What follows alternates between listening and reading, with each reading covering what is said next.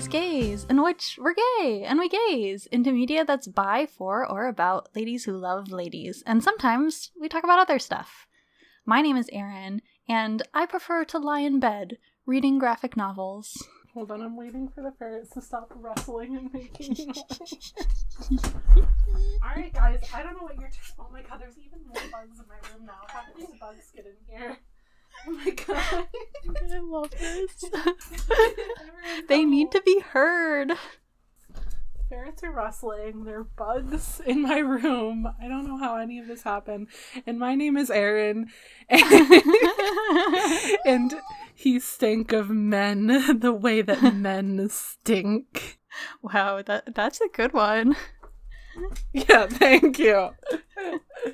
Oh my gosh. Um, thank you for thank you for humoring me and allowing us to do this movie that I've been putting off watching that I want to watch, uh, called "The Bitter Tears of Petra von Kant." Oh wow! H- how long have you wanted to watch this for? Uh, just a few weeks. Oh.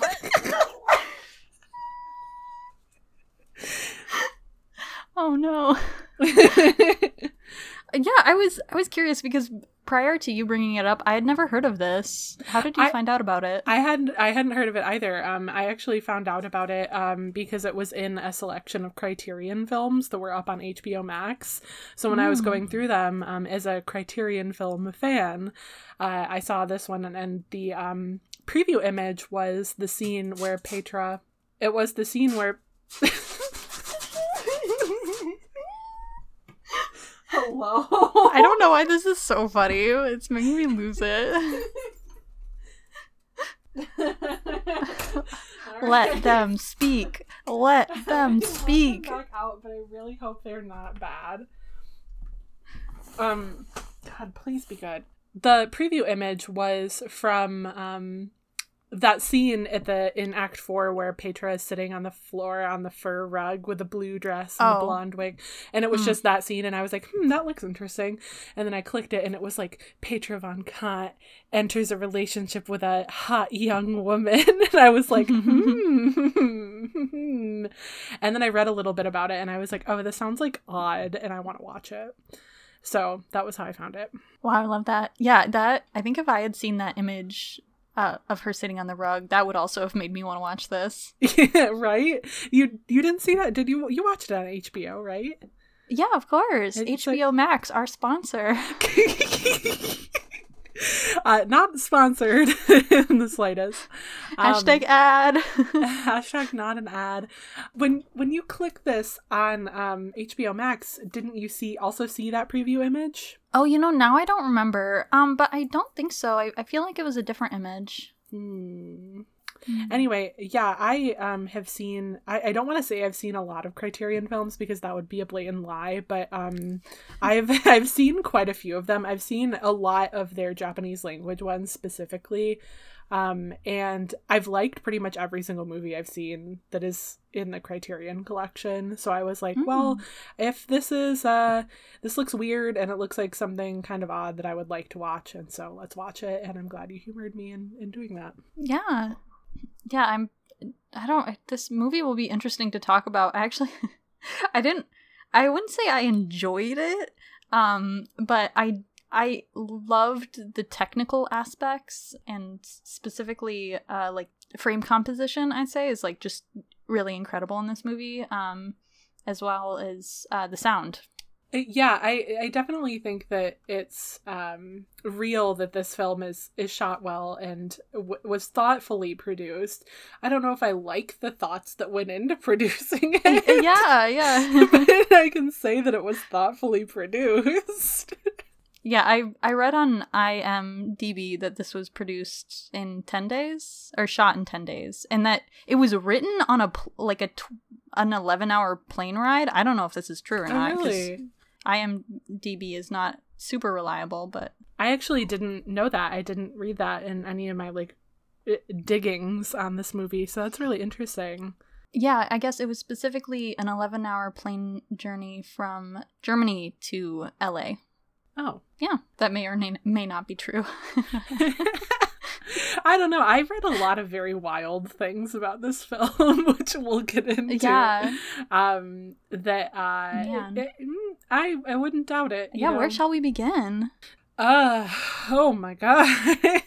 I would say let's start with like the basics of the background of the movie, and then get into the summary and all of our like various talking points. If that sounds solid to you.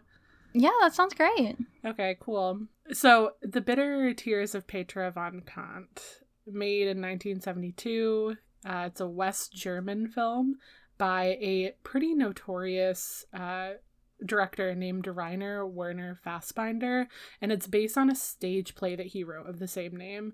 And because this movie is based on a stage play, it's told in five concrete acts, each in a single set and um, all of the action is driven by dialogue. It's there's really nothing exciting that happens in this movie. It's like watching a very dialogue heavy stage play, and it Yeah. genuinely feels like that when you're watching it. Mm. Fassbinder, I would say that he's one of the more iconic faces in German cinema, particularly New Age cinema. Um, and he's also a pretty controversial figure in that scene as well. Um, this is partially due to a number of abuse scandals that he was involved in. Um, he was widely hated by conservatives because of his films were cons- considered to be too obscene, and at the same time, he was also widely hated by Marxists for never quite going far enough in his critiques of society. And then later on, he was hated by everyone because he made a stage play that was very blatantly anti-Semitic. Oh God. and I'm laughing uh, just because it's it's a mess. Like it's awful. Particularly the woman who he cast as Marlena in this film. Um, her name's Erm Herman. She was actually Fassbinder's former secretary, and he forced her to become an actress. Um, he was incredibly abusive towards her emotionally and physically, um, and he intentionally put her into roles to highlight her submissiveness, um, which is pretty gross. Uh, yeah. at a horrible experience in their relationship. She ended things. He proposed marriage much later on. She obviously denied, um, rejected him. And um, she actually just died last month at the age of 77. So Oh. I know her cause of death was described as a sh- as a short and severe illness, so it may or may not be involved with COVID nineteen. Um, Hmm. But definitely very sad. She's been in a lot of other films, uh, particularly other Fassbinder films. And her role in this movie too definitely highlights her submissiveness and it also it she doesn't say anything at all. Mm-hmm. She doesn't have a single movie. line, I don't think. Yeah, which Yeah. is rough. Yeah. Um other interesting thing about Fassbinder, I guess, was that he was openly bisexual. Um, and reportedly, every woman that he was in a relationship with said that this was not an issue that affected their relationship and that they didn't care if he was sleeping with men on the side. Um, largely proving that they were very cool women. But at the same time, the big issue that they did have was that he was physically and emotionally abusive. Yeah. So, of course. Um, so he died at the age of 37 of a drug overdose. Uh, in total, he worked for less than two decades, but in those two decades, he made over 40 films, many of which are considered to be like very highbrow, like German New Age cinema today. So, wow. the other thing uh, is that. Hello? Who, who is here? Pepper jumped right onto my computer. oh my goodness. She doesn't want to be excluded. Oh wow, was that a chirp? Oh my god. Oh my goodness. Wow. What did you think about the movie? oh really? Anything else? No. Oh, okay. Um, sounds she makes are inhuman. Yeah, I mean, I know cat. she's a cat, but they are also in cat. They are of another realm. She is a fairy sent from beyond to torment you. That's true. A pixie. Um, the the last thing about Fassbinder was that uh, Petra von Kant was actually speculated to be, if not confirmed to be, um, a self-insert character that he wrote. Um, the piece is considered by many to be an autobiography about his life um, and how he viewed relationships and interactions with other people. Um, I read that too. Yeah, which I think um, says a lot given how a lot of the themes are like you can never truly connect with other humans and uh, isolation is like a natural human experience and i mm, eh, eh. Yeah, I And then Uh, two quotes- shit like yeah, two quotes from the movie that I took um, were everybody is replaceable yes and that people thrive on suffering. yes Which wow. Man. oh um by the way uh, let me tell you a little aside while i, I take another sip Oh sure. um, what are you drinking? So I was, uh, you know, just just sitting downstairs, living my life, um, when my dad comes into the room, and he's like, "Hey, do you want a gin and lemonade?" What? And I said, "Papa, wouldn't that be terribly bourgeois of you?" I just Did kidding. I did not. no, no. I said yes, please. I would like a gin and lemonade. Thank you. Oh my god, I love that. Um, Um, I am dr- I'm drinking a gin and tonic. Oh yeah. Well, this movie is all about gin. Um, Marlena, bring in the Mhm. ten bottles of gin, please. 10 bottles of gin, baby. like I said earlier, this is a Criterion film, and I looked into I you know I I've seen a fair number of Criterion films. Um, I hadn't really necessarily looked into what their mission statement was or like what some of the details of their org were. So I did decide to look into this just to share it out. Um, so pull, this is all pulled from Criterion's uh, website and their mission statement. So they started in 1984 specifically as a project to document and release quote important classic and contemporary films. And this includes the restoration, subtitled subtitling, and preservation, with the sole intent, their like overall goal, to quote uh, increase viewers' appreciation of the art of film, unquote. Hmm. So their content ranges from films like Doctor Strangelove to The Breakfast Club, um, from Paris is Burning to Portrait of a Lady on Fire. It includes a lot of foreign films, and they also have their own streaming platform, which I haven't utilized, but I know is like full of really good movies. If if you're interested in picking up another streaming site, one okay, one other thing that I learned that I had no idea about was that um, obviously when you make a film that is considered a classic, that classic film will inspire other films. Did you know that? what is it that they uh, always say that um uh, what's that like one really famous movie that people use as like a metric and go like well it's no cloud Oh, atlas Ca- or whatever oh, i'm just kidding it's not cloud atlas what is Um, it? it's Casablanca. Oh no i'm not thinking about casablanca either but Oh, that's um, fine Oh, That's a good shit. It's the it's the um the sled movie. Shit. um Citizen Kane. Cit- oh, okay, yeah, it's no Citizen Kane. Thank you. Um, when you said the sled movie, my first thought was the Jamaican bobsled team. What's the name of that movie?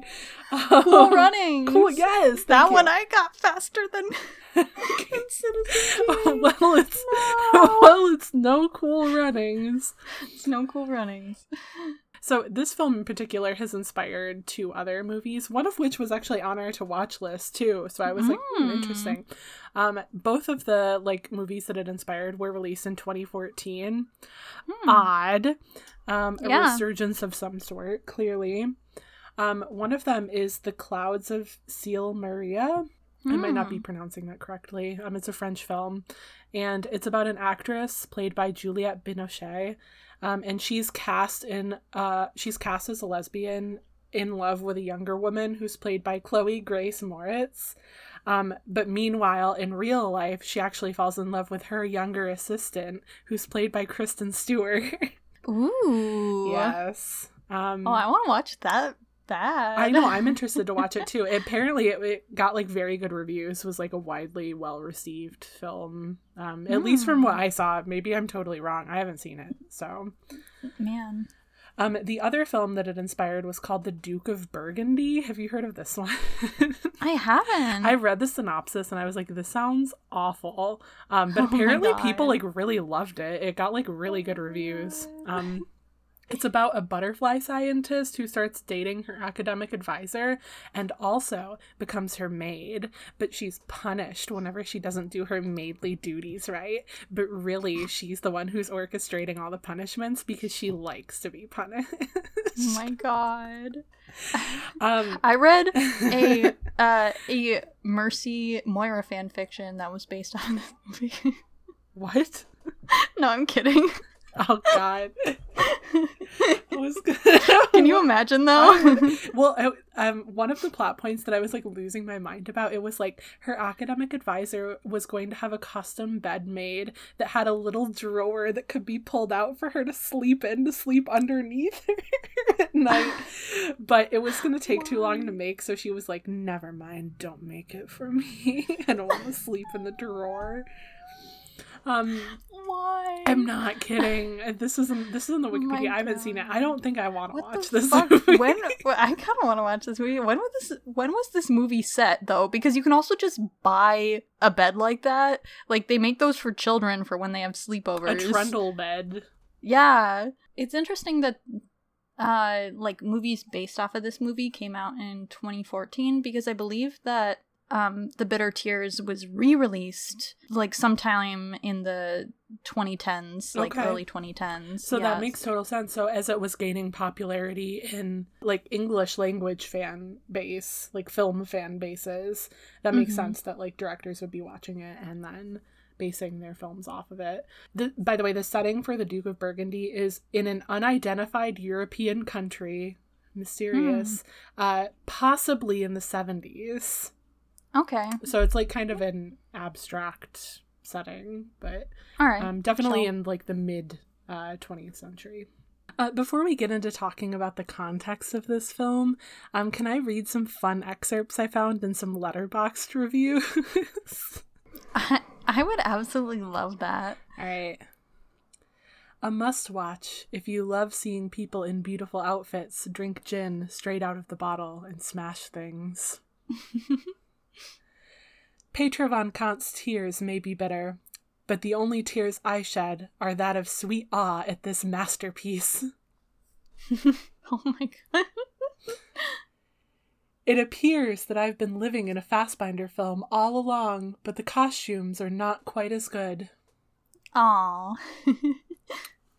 Representation for hot manic girls everywhere. Heart emoji. Terrible. The lavish, toxic, white femme angst of it all.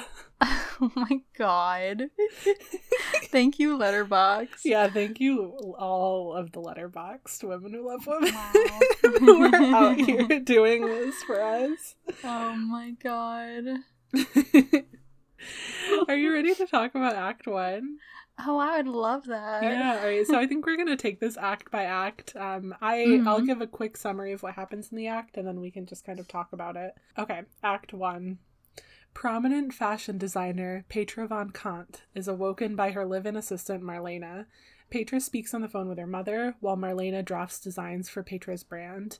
Then petra's cousin sidonie shows up to talk about love and their relationships with men Karin, a friend of Sidonie, joins the three women. Karin is younger and she's just moved back to Germany after living in Sydney, Australia for five years. Petra is smitten with Karin immediately, and she suggests that maybe Karin could become a model or work in the fashion industry, and Karin agrees that she'll come back the next day to talk with Petra about it more. Nice. That's pretty much it. There's like a Yeah, lot of that- words that happen in it- 30 minutes. It, yeah, oh my god. That is all that happens in a literal 30 minute interval. I know. Fully dialogue dependent 30 minutes. Yeah. Yeah. I, I never really got a clear picture with Petra's husband. Uh, she had just like recently become divorced with him, but then she had a previous husband who had died in a car accident. Is that right? Yeah, that's Okay. correct. Yeah. So she's had two at least two husbands, um one who died and then the one who they just got divorced. Yeah. I'd read on Wikipedia the description said that he the second husband was also dead, but I like that I didn't isn't catch that. mentioned in the movie. Yeah, if that that that could very I well feel be like true, but I didn't catch that. I have no idea. Yeah. So, um, before we watch this film, um, I read that it was about Petra ending an S and M relationship with her assistant to get with a hot younger woman, and to be quite honest, it wasn't like as S and M as I thought it was gonna be. Yeah, I think if I hadn't like had that knowledge, I kind of would have thought that um Marlene kind of had like a secret crush on Petra that Uh-huh. or Petra that she like wasn't aware of or like willing to acknowledge. hmm Yeah, no, that was that's exactly it for me too. If I hadn't known that was like the intended um reading, I wouldn't have picked it up. Yeah. Very also, I would have just thought Petra's a shitty boss. Yeah, yeah, that too, that too. It, do you have anything else to say about Act One? Honestly, this, I didn't think that there was that much to be said about this act. Not really, except it was it was very hard to get into this movie, and the first act was not helpful in that. Yeah, Mm. just because it's so slow. Yeah, it's it's so slow, and and this is a, a thought on the film in general. I think I just would have enjoyed the stage adaptation a lot better than the movie adaptation from a, a story perspective. Like I really enjoyed the technical aspects of this movie, but it wasn't worth the story. I, I no, I feel that. I feel that. Yeah, I think part of the reason that I just feel like this would have been much better for my consumption if it had, it had been a, a play is that I when I'm watching something like a theater production, I you get a lot from the actors and You do. especially with something that's dialogue heavy, it, it's just not the same on screen as it is with somebody delivering this like dialogue in person. hmm Um, I do love that from the very get go they set the stage um of like opulence and decadence in this film because it opens with um Petra like lying in bed being awoken by Marlena and Petra's just like would you make me uh, fresh squeezed orange juice and Marlena leaves the room without a word and returns with a goblet of orange juice on a silver Yeah. platter for her. Yeah, yeah, yeah. While Oh Petra God, so puts on her wig to talk Yep. on the phone in a wig. Mhm. Yep. You gotta.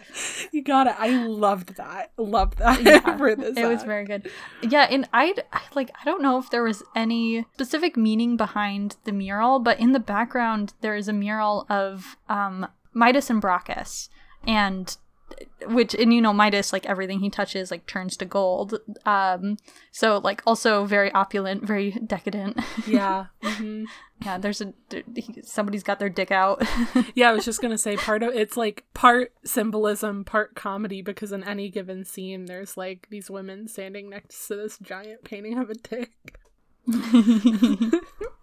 and the shots are framed so that it's included too. Yeah, and with the um in case you're not familiar, the story of Midas is he was blessed by a god that any anything he touched would turn to gold, but like soon that like turned into a problem when he would touch food and it would turn into gold and so he couldn't eat anything.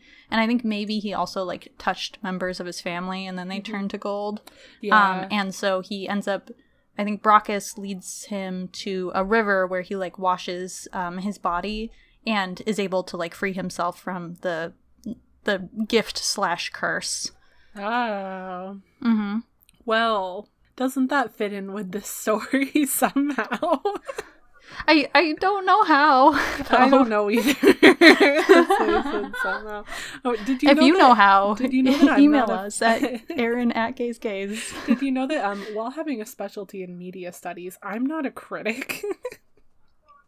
Oh, is that so? Despite your media review podcast? yeah, did you know that? Hey, I didn't. I wasn't aware. What does it mean to be a critic? um act 2. Mm-hmm. Okay. Uh it- now we've had a mild time skip and it is one day later. And Petra is now totally in love with Karin overnight.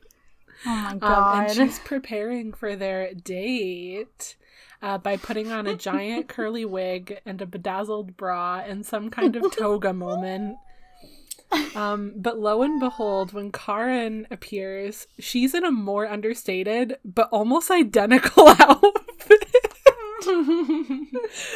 They were And- like on theme. yeah, and somehow their their brains. so Petra and Karin have dinner and they discuss various things about their lives, all of which ultimately just seem to highlight very large differences between the two of them. Um, yeah. And they also discuss some important life moments. So Petra reveals that she has a daughter at boarding school from one of her former marriages. And Karin reveals that A, she has a husband in Sydney that has always looked down on her. And B, both of her parents have died.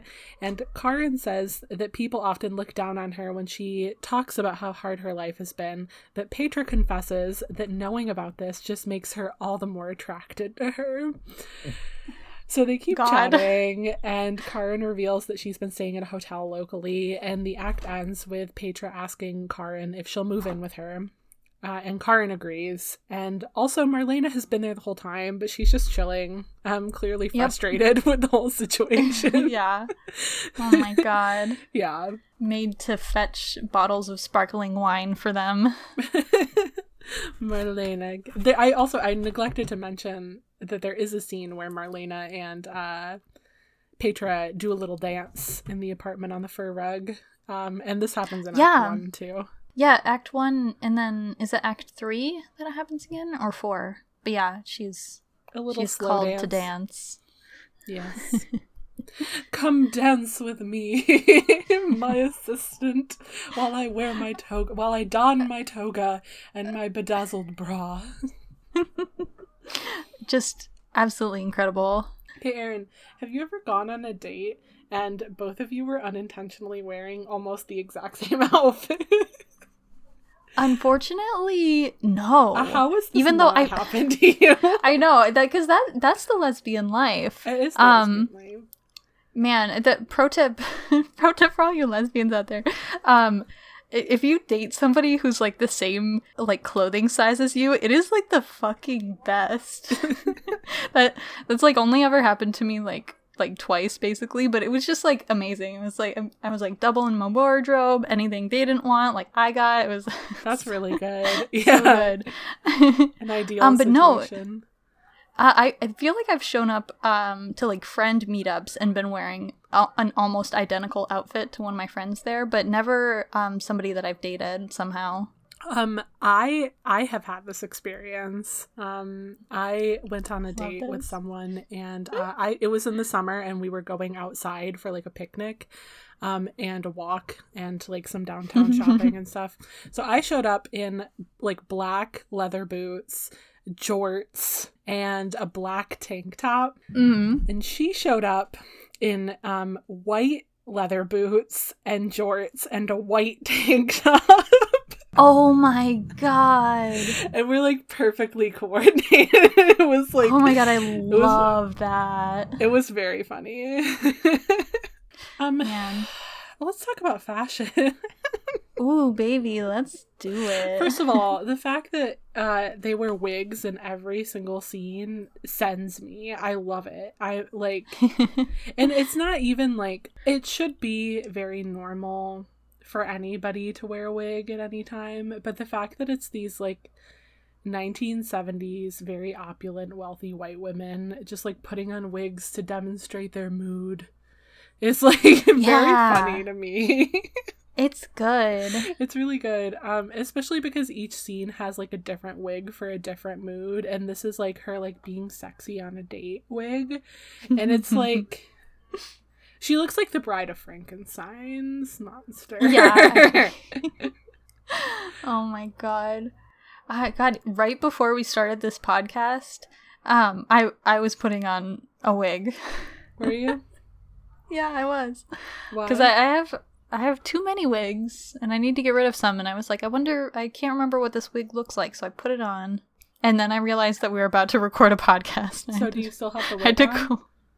No, no, it's Oh it is 90 degrees in New York Why and I'm you dying. why are you not wearing a wig for a podcast? well I, because i am if it if it was appropriate to just wear a wig every day i would like shave my head and just fucking wear a wig because uh, right now my hair is very long because of the uh, quarantine um situation and it's really hard to get a wig on when you have a lot of hair um especially Yeah. if you're like me and just not used to it yeah, I definitely feel for the people who do wear wigs every day when it's this hot just because it, Yeah. like I know how much of a struggle it is for the look and we all appreciate it and we appreciate you for doing Yeah. it.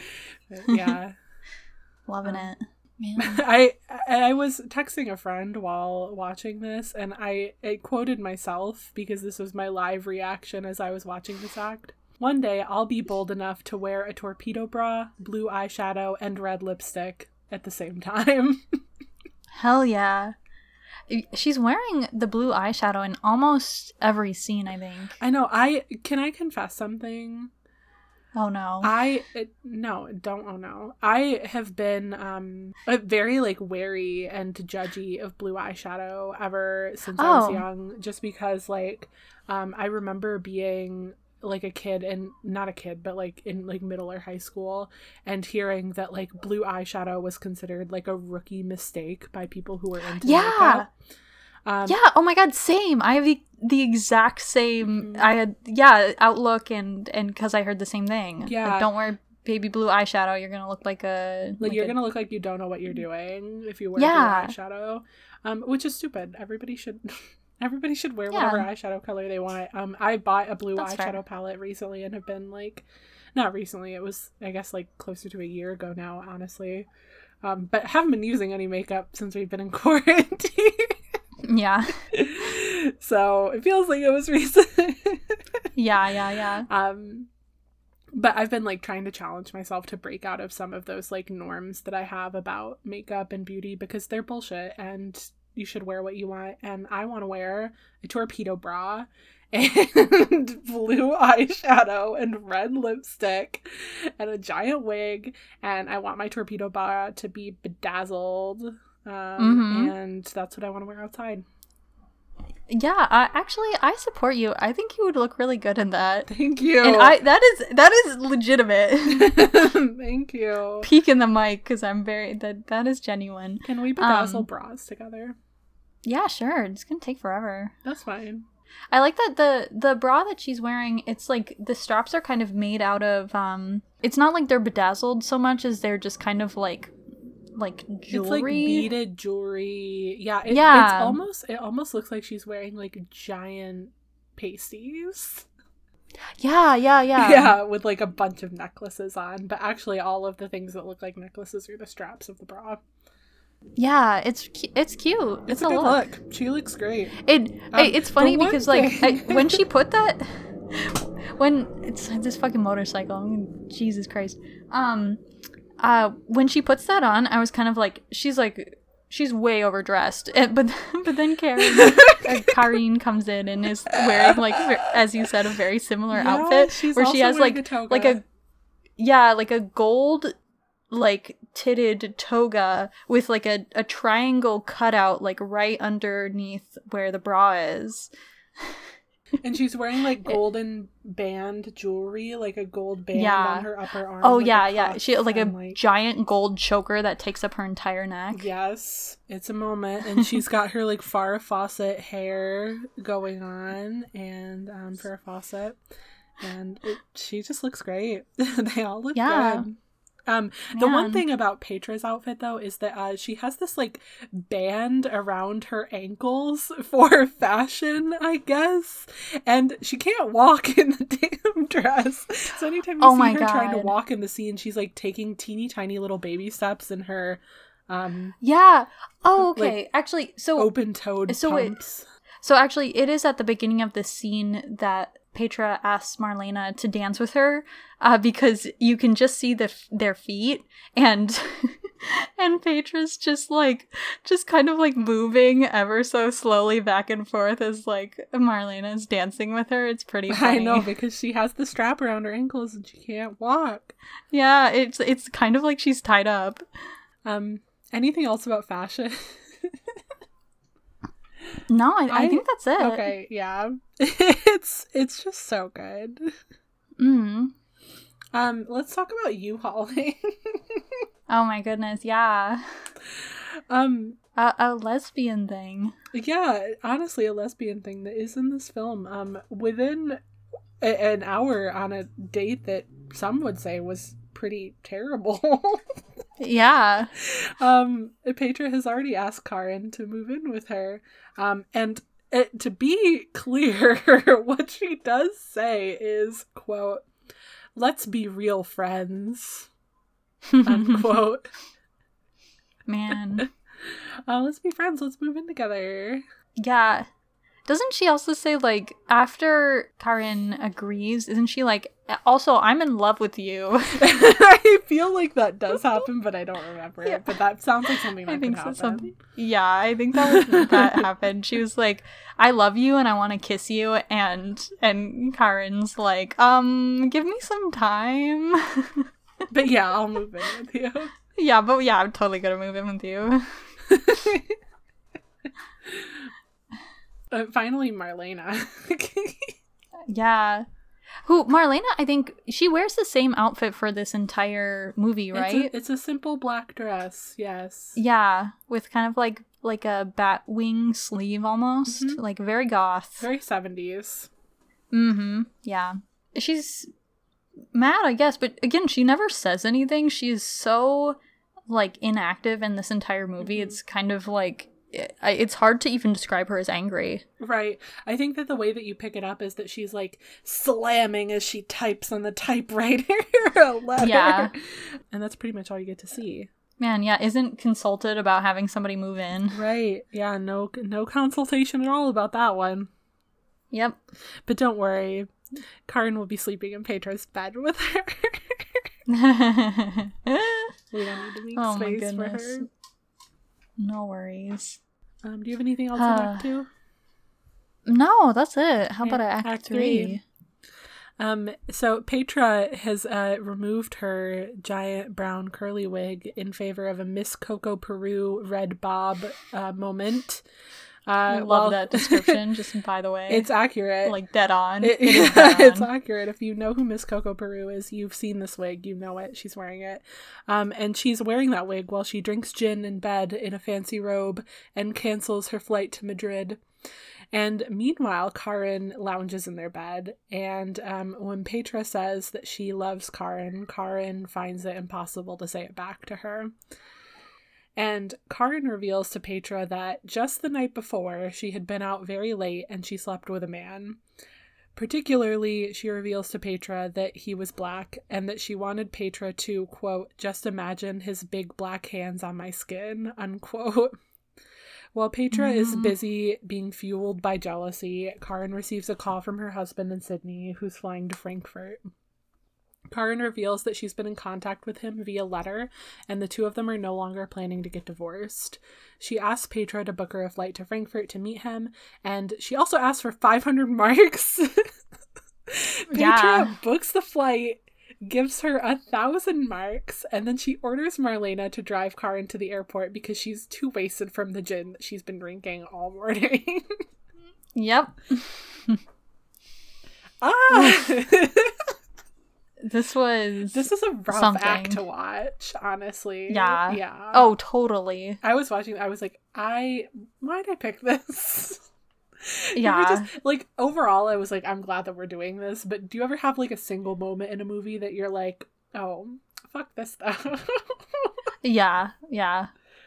Um, yeah, really d- rough. yeah. Um. I don't even I don't even know what to say. I mean, to put it into clear words, it's like very distinct anti-black racism. Oh, um, Absolutely. Yeah, and- and in the movie they it even goes deeper than that where um I feel like the way that Karin dis- like describes the man, she's like, well, he looked very European, like kind of in the sense that like, oh, well, most um black men are ugly, but this man was okay because he didn't look like a black man, Right, Which is uh-huh. awful. Yeah, Like, that duh- in particular duh. is bad. B, like the utilization of like her sleeping with someone to instigate jealousy, and then Mm-hmm. particularly, I, it's it just sucks to see other white women, and I say other because both of us are white, um, weaponize Yeah. weaponize race in a way that is like so deeply uncomfortable to watch. Um, particularly in that Karin is instigating and intentionally using the race of her lover in order to seem controversial to Petra. Yep. And Petra Yeah. reacts exactly how you'd expect her to, which is that at first she's scandalized by the fact that Karin slept with a man, but then she's even more scandalized when Kar- when Karin points out that he was black and uses that as a means to fuck with her. Yeah, it just sucks. Totally, totally. Yeah. Um unexpected, shitty. Yeah. Yeah. And it's also such a like brushed under the rug moment too, because once it happens, like it's never talked about again. Like it's literally Yeah. like just here to be controversial and bad. Yep. Man. Do you have any other Love- thoughts about this act? Because I don't. That was like the standout moment for me. Yeah, yeah, same. I think um I think Karen remarks that like she just like needed a man because y- you Mm. need a man every now and again. Yeah. And I guess if this if this was autobiographical, I wonder I wonder if that was Foss Fassbinder's um like outlook and that he just kind of like transferred to this character. Yeah, no, I actually read that in one critique where it was like, it Oh, seemed- really? Yeah, where it was like, it seems like this was like him putting into words his own experience of his own bisexuality. Um, Yeah. which is is Which is- fine as a personal Right. opinion. It's different when it comes out on screen for everybody else to watch. You know? Yeah, I think I think also specifically for um a a woman to be saying that, I think that the the mindset is like that a woman could never fully love another woman because like you're going to she's to need the dick whatever like to put it very crassly. Um when that's to, not to put it in also in a transphobe's words. Yeah, yeah, yeah, exactly. Thank you for that. yeah. Uh huh. Um so so yeah, it kind of it, it it takes on a different context, I think. Um It, yeah. No, you're totally right. It does. yeah. Um, for yeah, I- for him to be was- saying that that as someone who had a, i- i- as far as I'm understanding, he had primary female partners and then like slept with men on the side. And I don't think that this is necessarily an uncommon experience for queer men of the mid 20th century. I, I do think that Mhm. it, it definitely has a different tone coming from Karin in this scene than what it would have been if it if this was just him talking about his own experience. Yeah. Um, Yeah, and no- as as the un- an uninitiated viewer, not knowing that, hearing her say that is like, oh, blah blah blah. Yeah. Like, this sounds like it would be coming from like a straight man writing queer women. Yeah, yeah, exactly. It's, definitely how it comes off, even if it's not what it is. Yeah. You know, I agree. Marlena, order the ten bottles of gin. Oof. But that's in Act Four. Are we ready to talk about it? Yeah, sure. Um, Act four Man. opens with Petra totally wasted in this beautiful curly blonde wig in a teal gown with a huge rose on her choker as she sits yeah. on a white fur rug with her bottle of liquor and her very fancily decorated telephone as she waits for Karin to call and delivers a solemn soliloquy about how much she loves her. Suddenly, Petra's mother and daughter both arrive home. And surprise, who could have guessed that her daughter was coming home from boarding school? Um, Oops. and then Sidonie comes over too, and she delivers a birthday present to Petra. Wow, it's her birthday. Who knew? Uh, it's a nude doll that's almost like American Girl doll like that looks exactly Yeah. like Karen. Yeah, yeah, yeah. It's It is, and it's naked except for like its blonde wig. Yeah, just the blonde wig. yeah. Um, Sidonie says that Karin is in Bremen that day, and then Petra goes on this like mild rampage. She smashes some stuff. Uh, she says that she loves Karin, and that uh, she says just Karin's little finger is worth more to me than all of you. So her mother, her daughter, Sidonie, and Marlena combined. Yep. Um, so Petra tries to kick Sidonie out of her apartment, but Sidonie stays to support her, and then the act ends. Yeah. Um, the doll. oh my god, the doll. Oh my god, the Oh doll. God, the doll. What, what I was confused by is like I feel like if you were a real person and you had just gone through like a, a breakup, I suppose, um in so many words um and then somebody gave you a doll of somebody who looked like your ex Oh my god. like i would be like extremely offended but a Petra seems to friendship like the present Yeah. yeah Yeah, no, She seems she's to like be very wow, charmed what a by it." beautiful doll. Thank you, Sidonie. yeah Um, um which is very confusing oh, to receive a little doll that looks like the lover that hurt you so. um there's also one thing about this act that you didn't mention Oh, what did I not mention? which is that um in the background uh so uh because Petra is a fashion designer she has a bunch of mannequins in her room um and in act 4 the mannequins there is a, a mannequin on the bed with another mannequin on top of it and then a third mannequin sitting there like with its head faced like downward to watch them Wait, I didn't notice this. in the bed you didn't know I didn't notice that. What? I wasn't. No clearly, I wasn't paying close enough attention. Oh my god. The- okay, so it's in the background like very clearly and then they even pan to it like the mom mom looks at it I and must then they, they away like or something. shot reverse shot. Yeah, oh my god, it. naughty. Um, naughty. Oh wow, uh, that makes sense. Um, for Petra. Yeah. yeah, she. Right, yeah, so that's- it- that I guess it's kind of- Right. Yeah. Um yeah, I guess it yeah, Petra and Karen Who are did the, that? the mannequins in the bed having sex and then Marlena is watching Who them. I him like assumed that, I, I assumed like Petra did it while she was drunk, but Ah, who yeah. knows? She did have ten bottles of gin. Yeah. Uh, what? No, she ordered ten bottles no, of gin. she just drank She'd only one- had the one. She had one whole bottle Yeah. of gin. I'm sorry. and she spilled a lot of it. To be fair, well, maybe she had another one before that. Honestly. that's true because she was pretty drunk. um. Um. Yeah. Uh, I will say that the scene of her like drunk lounging on the rug in her teal gown and choker with her uh, elaborate phone is uh, just the epitome of decadence in this film. Um, as I said Oh at the very start, this is like the the preview image that I saw where I was like, "Oh, I have to watch this." Like this looks Yeah. this looks fantastic. Man. Um. Yeah, it's incredible. This. Yeah. The again the the shot composition in this is Mhm. fantastic. It is beautiful. It's really good camera And- work. It, it's actually it's interesting because though I do think that the story composition is very much like a play, I would I would argue that the way that it's shot isn't like actually so much like a play because in the beginning of um, cinema, like things really were shot like a play where it would be kind of like people would be on a set and they would have the camera in one specific area and they would just like shoot stuff.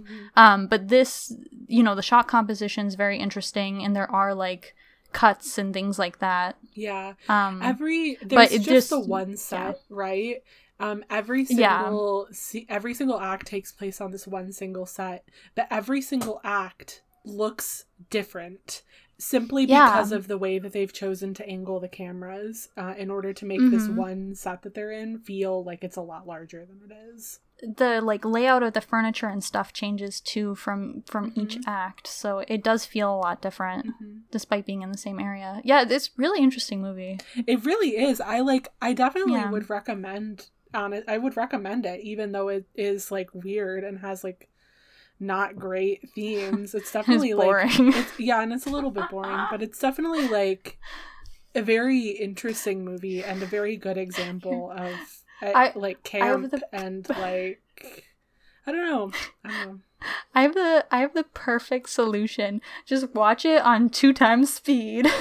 honestly that's not a bad take Aaron, that That's is a bad honestly- God damn it. that's not a bad that's not a bad idea That that is a bad take. Do not do that. Why do not? not, Why do not? that. Naughty. Why not? Because There's when somebody makes a when somebody makes a movie they are very intentional about the pacing Aaron- so if you're going to enjoy something Aaron. do it at the regular speed Aaron. The opener of this film is a three-minute sh- still shot of cats eating kibbles out of a bowl.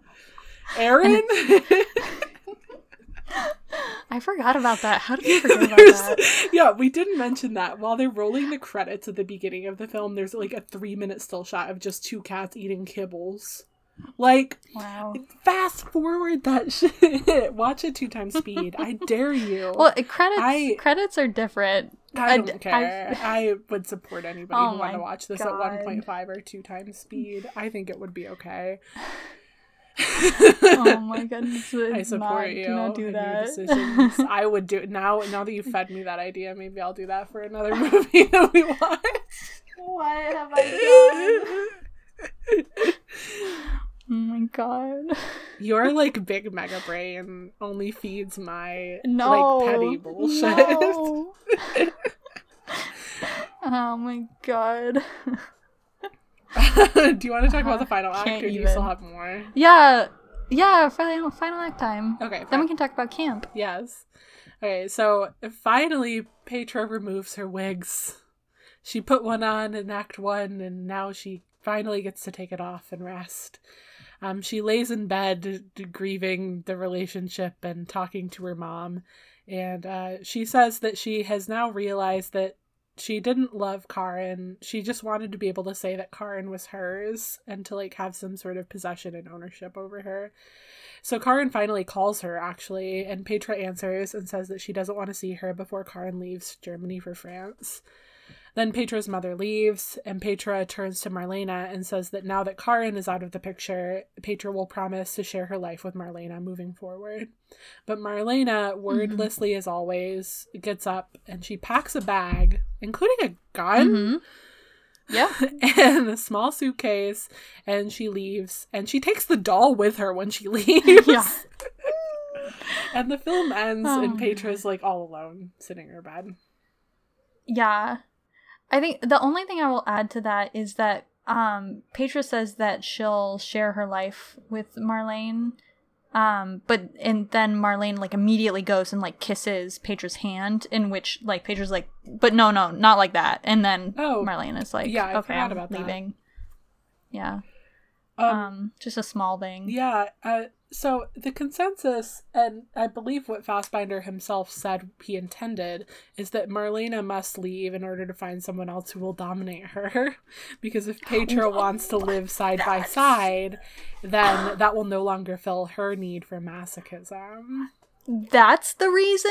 Yeah, suppose. Okay, so I'm glad that you're on the same page as me. Because if I hadn't heard this, I would have thought Marlena was just done with Petra's bullshit and wanted to leave. Yeah, that that's what Um, I thought But too. every single review I read said that this was the case and implied that Fassbinder believed it and said this himself as well. But I couldn't find any quotes from him saying that this was what he intended. But yeah, Wow. Damn.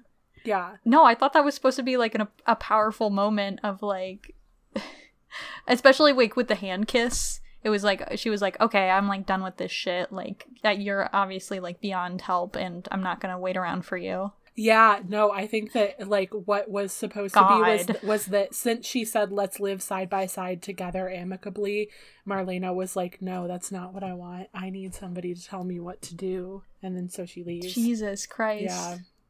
Isn't that a very guess different what- ending to the film than than what you and I would have originally interpreted it?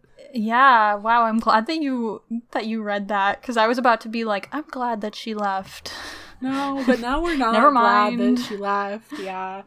Um Now It I just also- feel it bad. also is like Not really. obviously we all know about the like either bury your gays or like sad gays trope where like queer people in film Mhm. can't find happiness with one another. This is like clearly another example of that. However, I will say that the uh the whole tone of the film is misanthropic, right? Where it's like uh people suck and like we'll never be able to fully understand other people and you're going to be alone forever anyway. So it wouldn't it wouldn't make sense to Yeah, that is true. other theme other than that. But it's definitely not a happy ending. Yeah, no. Yeah, and I, I think that's actually part of the reason why I I found this like story difficult to enjoy is because it was so misanthropic, but then had like the lesbianism on top of it. Mhm. There there's the potential in my mind that if it had been like a hetero story that maybe I would have been more ready to consume it. Really? You think so? yeah.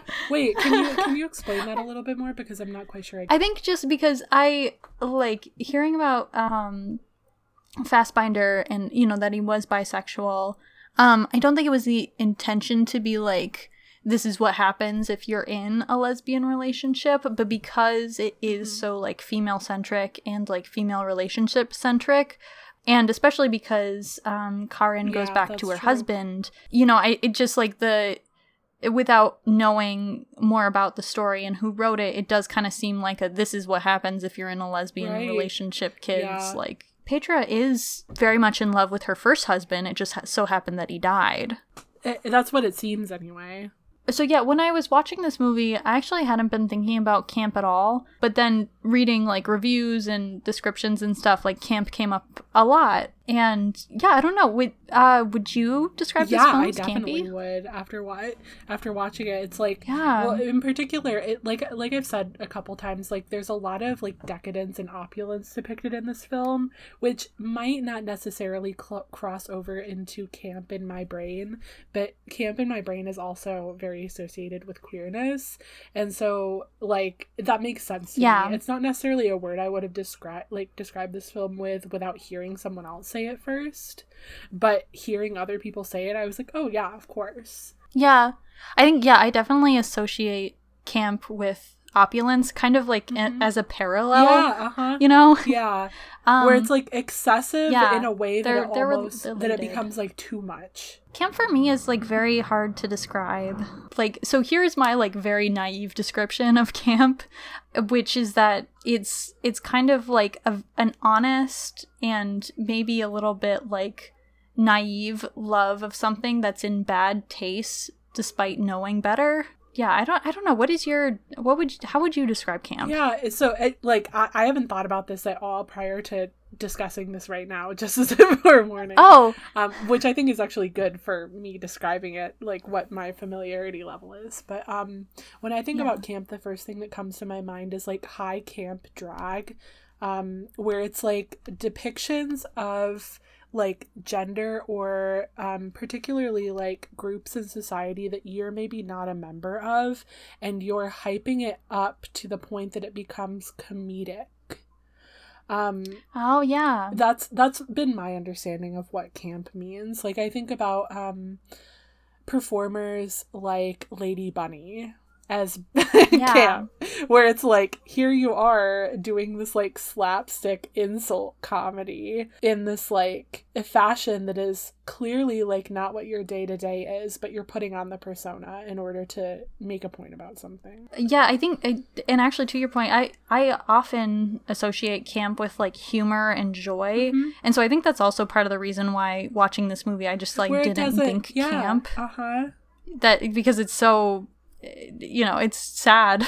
it's it's a sad it's misanthropic it's depressing Yeah. it's, there's nothing like good to say about like joy in this film really there isn't Yeah, yeah. For somebody who's maybe thought about it more than us, um, in eh, in the the essay "Notes on Camp" by uh, Susan Sontag, I believe is the last name. Uh, she describes camp as esoteric and a private code. Uh, the essence of camp is its love of the unnatural, of artifice and exaggeration, yeah which I think is pretty fair. yeah And Where- also, like, it goes into opulence. uh-huh where wherein camp is it, it is like an unnatural exaggeration of something and at the same time in order to understand it and get the joke or get the point you have to be a member of the group that like is creating the camp right does that Yeah. make sense that's why it's a very queer thing Right. like you don't understand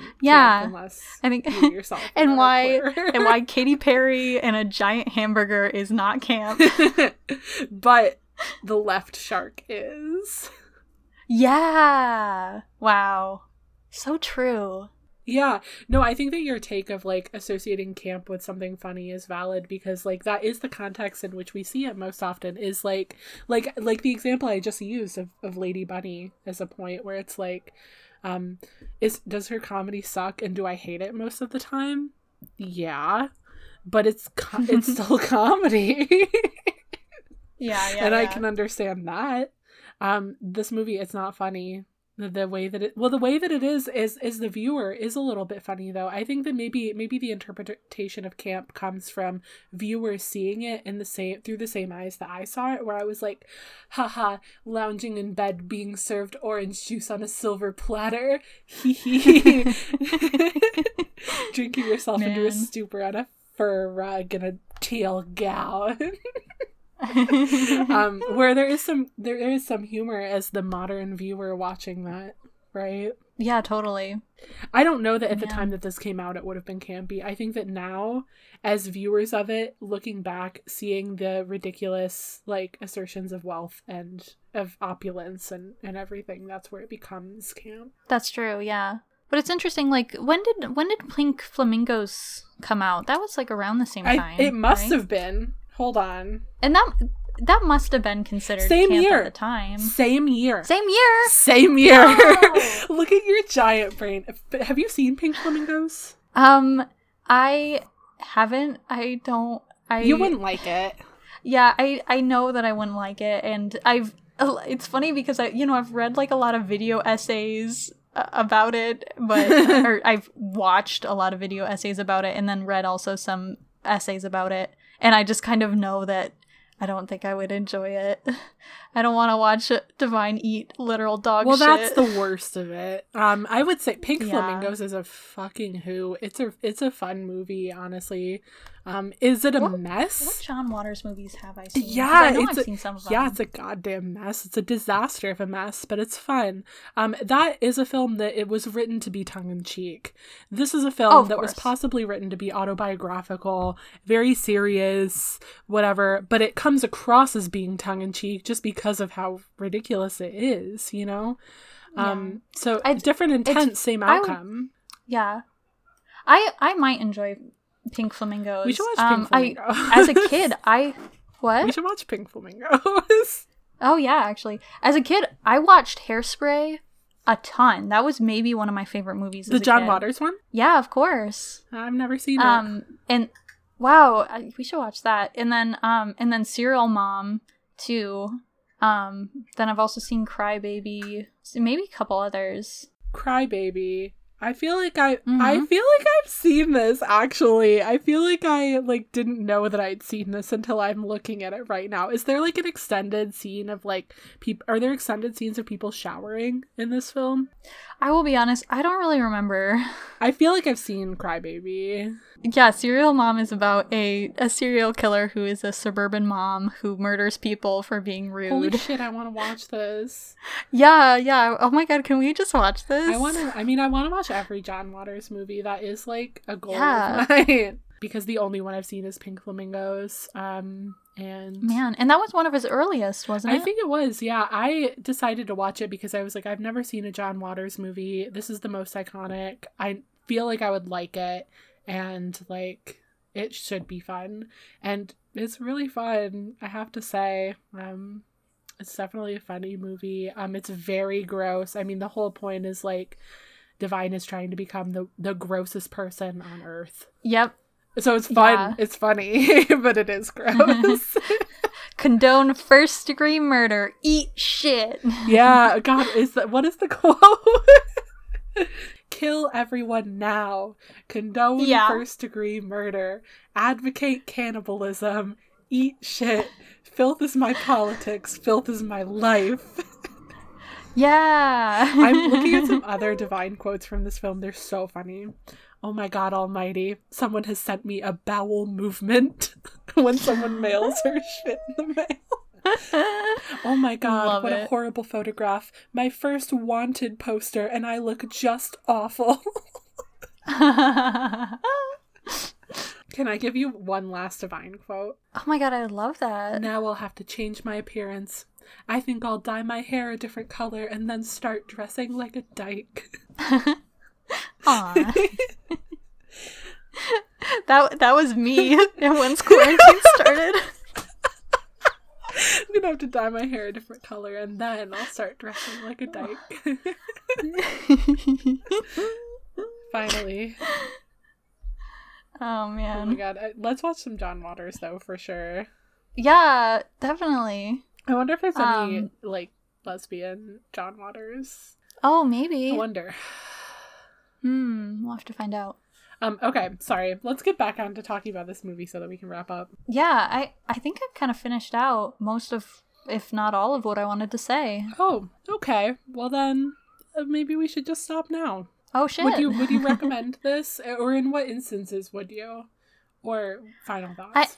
or anything. I think if you're somebody who is really interested in the the technical shot composition of movies, or maybe like you're a storyboarder or an illustrator who's interested in in seeing some like very beautiful shot composition, um, or if you're somebody who just really likes a nice slow movie, um, this is this is pretty kick ass. Yeah. Um. For and for you, yeah. I don't know. It, it's not bad. I mean, I'm glad I watched it, but I did think it was kind of hard to get there. Yeah, no, I agree with you. I'm really glad that we watched it, um, particularly because like I knew that this was kind of in my niche, and I did enjoy it. Um, but I also am the kind of person who likes watching movies that don't necessarily have a good take or good opinion or like movies that get me thinking about like what my beliefs are in contrast to what I'm seeing on screen. I enjoy that Mhm. conflict.